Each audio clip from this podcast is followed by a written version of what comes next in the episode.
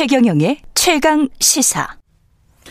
네, 오늘은 5.18 민주화 운동이 일어난 지 꼭 41주년 되는 날입니다. 지난해 출범한 5.18 진상규명조사위원회가 조사 착수 1년 만에 조준 사격과 민간인 학살 등 유의미한 정, 증언을 확보해서 공식화했습니다만 여전히 미완의 과제들이 많습니다. 특히 발포 명령자, 행방 행방 불명자, 헬기 사격 책임자 등은 드러나지 않았고 고 조비오 신부에 대한 사자 명예훼손 혐의를 받고 있는 전두환 씨의 재판도 여전히 진행 중이고요. 80년 5월 광주에서 고 조비오 신부와 함께 헬기 사격을 직접 목격했던 그래서 전두환 재판의 증인으로 출석했던 분입니다. 이광중 선생님 연결돼 있습니다. 안녕하세요. 안녕하세요. 예, 그 고 조비오 신부를 파렴치한 거짓말쟁이다. 이렇게 이제 전두환 씨가 자기 전기에서 회고록에서 이렇게 주장을 해서 이 사건이 지금 불거진 거잖아요. 예, 예. 그 헬기 사격을 직접 목격을 하셨으니까 그 당시 상황을 좀 설명을 해 주십시오. 예, 5.18 이후로 광주 시내 신부님들이 전부 호남동 천주교에 모입니다. 예. 오전이면은 그 오셔서 수기도 하고, 이제 호남동 천주교 신부님이 부주교님이셨어요. 장옥석 신부님이시라고. 예. 옐로 옐로하신 신부님이셨고. 그랬는데 5월 21일경인가 됐는데 오전에 신부님들이 일부 모여가지고 나가시고 예. 오후에 우리 조비오 신부님 늦게 들어오셨어요. 예. 아마 미사 보고 오신 것 같아요. 음. 한 시간이나 들어오셔가지고 우리 장호수 신부님하고 이야기를 하고 아마 두 시간이 저는 이제 그때에 윤공희 대주교님께서 수단을 입고 데모를 막으려고 그 다음 날 이제 막으려고 이제 전부 강주 시내 신부님들이 수단을 입고 나가서 데모를 막으려고 하는 그 프랑카드를 제가 쓰고 있었습니다. 사람들이 죽을 것 같으니까 이제 데모를 아 막으려고 그렇죠. 막 그때 많이 막고 그랬잖아요. 예, 예. 그러나서 예. 그걸 이제 막으려고 수, 그게 카톨릭 센터하고는 한 3, 직선으로 한 300m 거리니까 예. 그리 오셔가지고 같이 나가기로 했는데 그 조별 신부님 한 두 시간 그 신부님 그 장수 신부님 만나고 나오더만은 어이 버스커 총무 버스커 총무 어 이리 와보소 여러분들이 비행기에서 총을 쏘네 이랬단 말입니다. 예. 그 전에 프랑카드 쓰고 어저께 써놓은 놈 말린 거 보고 갑자기 이제 오락에서 정문 쪽으로 뒤쪽에서 쓰고 있다가 앞으로 나갔는데 음. 그 불로동 다리 위에서 북방색 그 가운 앞에가 북방색 둥근 북방색 그 헬리콥터였어요. 예. 거기서 그 바로 보이죠. 그 얼마 예. 안 되니까. 예. 거기서 어디 쪽으로 쏘냐면은 그 그때 밑에 강주공원 다리 밑에가 그 넉마지들이 살고 있었습니다. 한 3, 40명이 폐지 줍는 사람들. 예. 그리고 그 무렵에 이제 강주 공원 시민회관에서 그 방송으로 무장해야 한다. 이거 이렇게 사람을 우리 국민들이 우리 국민들이 우리를 또 죽이고 있다. 이런 어, 군인들이 국방을 시키는 군인들이 우리를 죽이고 있다. 예. 그러면서 이제 그러한 방송도 그랬는데 그쪽에다 대놓고는 우게 성곽이 뻘쩍뻘쩍하면서 빠따따따따따 해서 기관총소를 쏘면서 신부님하고 저하고는 그냥 안색이 그냥 노래가지고 얼른 이쪽으로 우리도 무섭습니다. 썬짓해가지고 수의실 쪽으로 오고 그러면 한참 있다가 그 비행기가 뚝 조금 올라가더만은 도청 쪽으로 갔어요. 예. 그대로 한 시간 뒤에 또 그 소리가 아까 드르륵 탕탕탕탕탕 소리가 이렇게 났단 말입니다. 그러면서 신부님 이거 알리야근데 그래서 하천가 밑에 쪽으로 해서 가신 것을 제가 목격을 해서 그때 증언을 섰던 것입니다. 그러니까 헬기 기관총 소리였네요. 예? 헬기 기관총이었어요. 헬기 그러니까 그 이제 제가 군대를 안 가서 보는데 예. 저 우리 신부님께서는 기관총이라고 그랬어요. 헬리콥터 예. 기관총을 쏘네 그랬단 말입니다. 예. 근데 다다다다다다 그냥 연발로 그냥 타다 불꽃이 성각이 번쩍번쩍 하면서 그냥 밑에 쪽으로 그러니까 그 하천 쪽하고 시민관하고는 가깝습니다. 거기 바로 옆에 지금 보신 건 그냥 쏘는데 그냥 예, 소리 그 들으셨고 밑에는 안 보이죠. 이제 거기가 거리가 좀 있으니까 아. 하천은 밑으로 쭉 꺼져 있지 않겠습니까? 예. 그 방죽이라서 그게 그쪽에다 대놓고 그냥 쏘더만 한참 있다가 그 국방색 그 헬기가 올라가더만은 도청 쪽으로 가더만은 한 한 시간 뒤에 그 소리가 아까 그 소리가 났어요 들으러 그다음에는 한 3, 40분 1시간 뒤에 한 4시간쯤 니아카에 사람이 피투성이가 되어갖고 우리 성당 앞으로 지나가는데 사람 사지라고 했었고 그 이제 어째서 그리 지나가냐면 저 십자군이 거기하고 한 100, 100한 50m 거리에 있었거든요. 예. 그래서 그쪽으로 가는 것을 이제 목격을 했죠. 그래서 제가 증언을 섰던 것입니다. 전두환 씨는 회고록에서 2017년 펴낸 회고록에서 조비오 신부에 대해서 신부라는 말이 무색한 파렴치한 거짓말쟁이라고 비난을 했는데 왜 특별히 이 부분을 강조를 했을까요? 헬기 사격이 없었다는 것을 강조하고 싶었던 것일까요? 저는 정말로 복받칩니다. 저는 이런 말씀을 또 드리고 싶습니다. 조비오 신부님께서는 강주 남과 광산구에서 소아자명원 산하에 예. 여러 가지 모양으로 고통을 받고 있는 지적장애, 지체장애, 정신장애, 미혼모 여성들을 위해 반평생 몸바쳐 오신 분입니다. 그리고 카톨릭 교계에서나 강주 사회에서는 대단히 존경을 받고 있는 신부님이십니다. 그리고 로마 교황청에서 성덕이 깊게 쌓으신 분이라고 해서 명예 고위 성직자인 몬시놀이라는 칭호를 받고 계십니다. 예. 이런 분을 파렴치한 거짓말쟁이로 하는 것은 저는 물론 강주 시민들은 도저히 묵과할 수 없고요. 오히려 파렴치하고 비열한 전두환이라고 말할 수밖에 저는 없습니다. 그 헬기 사격 관련자도 분명히 있을 것 같은데. 아니 그렇죠. 예, 이, 이 사람은 지금 찾았습니까? 어떻게 소환을 할 수 있습니까? 재판에 그걸 혹시? 저도 잘 모르는 저 안타깝습니다. 굉장히 그게 제가 1년 전에도 누차 그런 말씀을 드렸는데 예, 이제 그 사람들도 6, 70대들이 되었는데 그랬겠죠. 이제야 밝힐 때가 됐지 않았는가 음, 그 사람들이 그래서 점점 안 나오고 있습니까? 예, 그 도청 그 옥상에서 그 기관총을 쐈다는 거 이런 거. 저, 저 줄기차게 그걸 저도 강조를 했거든요. 예, 어찌하면 그 어, 바로 전일 빌딩 그 앞쪽 카토센터 뒤쪽 그 아파트 그 무등 아파트에서 그 창문에서 로크 내다보니 정토로 그 이마 거기다가 기관총을 쏴가지고 죽어본 것을 목격하고 이거는 그 저격수 정통한 저격수 아니면은 안 되지 않냐 이런 생각을 가져보고요. 정말로 그런 사실이 또 있었기 때문에 예, 그래서 이제 서 하나하나 이게 나오지 않습니까? 저는 줄기차게 이야기했습니다. 그분들도 60, 70대, 60, 70대들이 됐으니까 정말로 민주화 어른들에게 정말로 진정한 고백을 해줬으면 좋겠다. 이런 것을 제가 말씀드린 바가 있습니다. 지난해 12월에 이제 1심 재판부가 선고문을 통해서 5.18의 가장 큰 책임은 전 씨다. 진심으로 사죄하길 바란다. 이렇게 선고문에 재판 판결문에 공고는 했습니다만 전두환 씨는 별다른 이야기 안 하고 있는데 마지막으로 전두환 씨에게 꼭 하고 싶은 말 전해 주시죠.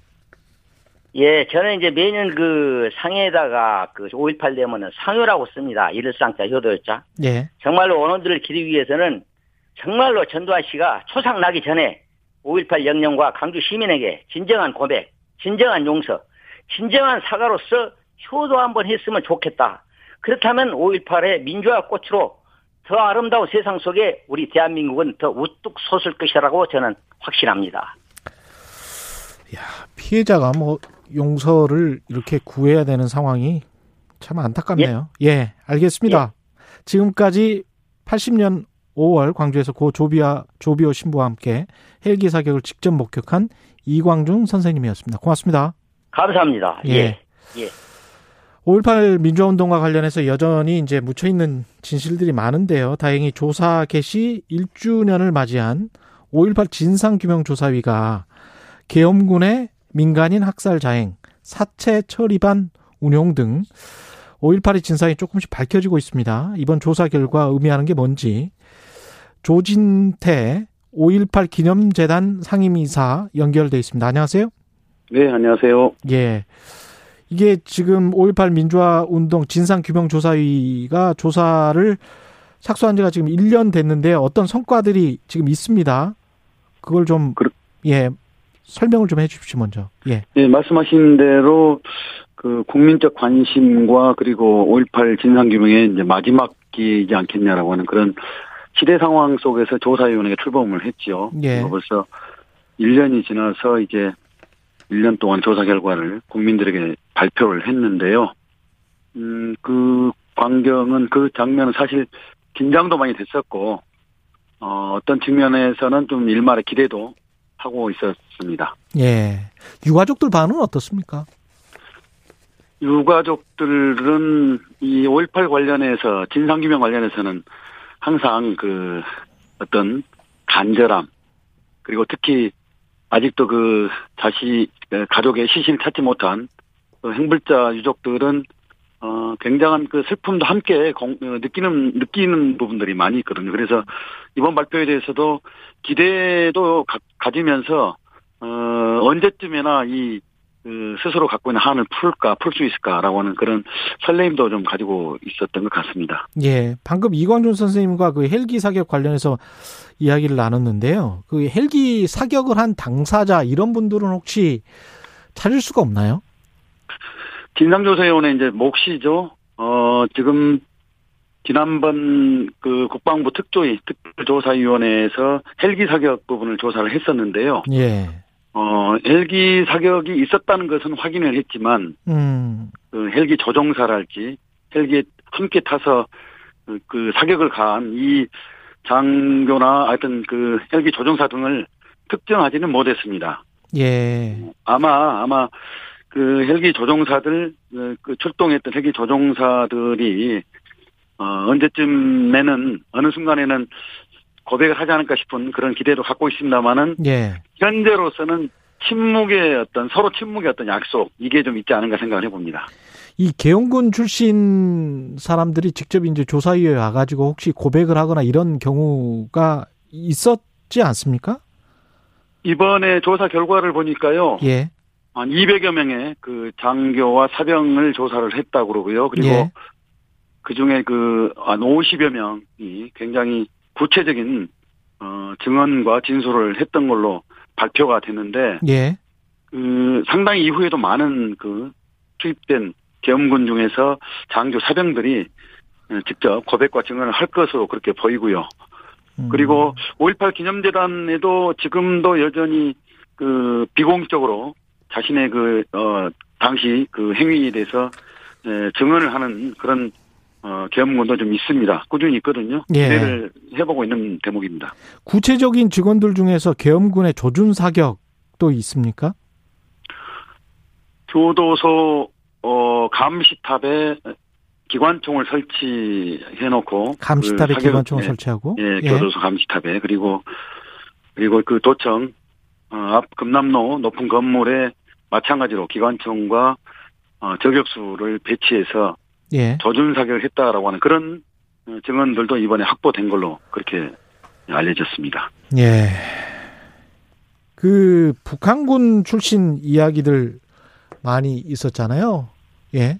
북한군 출신 탈북민들이 예, 북한군이 개입돼서 이게 광주 민주화 항쟁이 일어난 것이다. 이런 이야기를 퍼뜨렸고 그거를 뭐 받아서 또 매체들이 이야기를 하고 그렇게 이야기를 한 어, 유사 정치인들도 있고 그런데요. 이거는 다 거짓말인 걸로 밝혀진 거죠, 지금.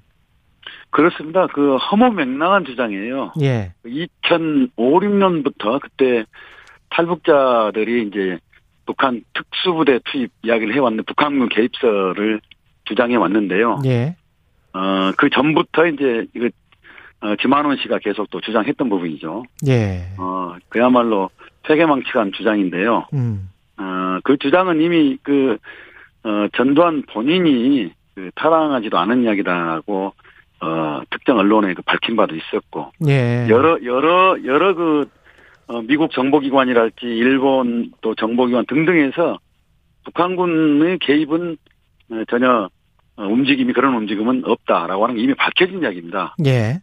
그리고 당시 광주 현장에서 북한군이 투입됐다라고 하는 시민 어, 현장에 있었던 시민들 목격한 시민들 어, 단한 사람도 없다는 것이 이제 사실로 드러난 부분이기 때문에 에, 그야말로 그 조작된 그야말로 사실이 아닌 것을 사실인 것처럼 날조한 그런 주장에 다름 없다고 보고 있습니다. 예. 앞으로 좀 규명, 꼭 규명돼야 되겠다라고 생각하는 그런 의혹들, 어떤 진실들이 있을까요? 발포 명령자 누군지 우리는 다 알고 있는데요. 예. 어, 객, 객관적 실체를 추적 그 어, 드러내지 못했기 때문에 예. 여전히 이제 의혹으로만 남아 있는 셈인데 그 발포 책임자를 밝히는 것 조사위원회가 지금 굉장히 심혈을 기울여서 추적하고 있는 걸로 알고 있는데요. 예. 어, 그 다음에 이제 그 가족들의 한으로 남아 있는 실종자, 행불자죠. 예. 어, 차, 그, 당시 희생단, 당한 분들의 그 시신을 찾아내는 안매장과 어, 행불자 이 그 흔적을 찾아내는 것 이게 굉장히 중요한 문제라고 봅니다. 행불자의 규모는 어느 정도라고 지금 추정하고 있습니까? 어, 공식적으로 어, 저 광주시가 인정한 정부가 인정한 그 행불자는 86명입니다. 86명. 예. 그러나 광주시에 이제 실질적으로 가족의 그 실종을 신고한 그런 그, 그 누적된 그 사례가 있는데 그건 대략 한, 한 200, 한 40여 명 정도 이렇게 음. 신고가 돼 있죠. 예.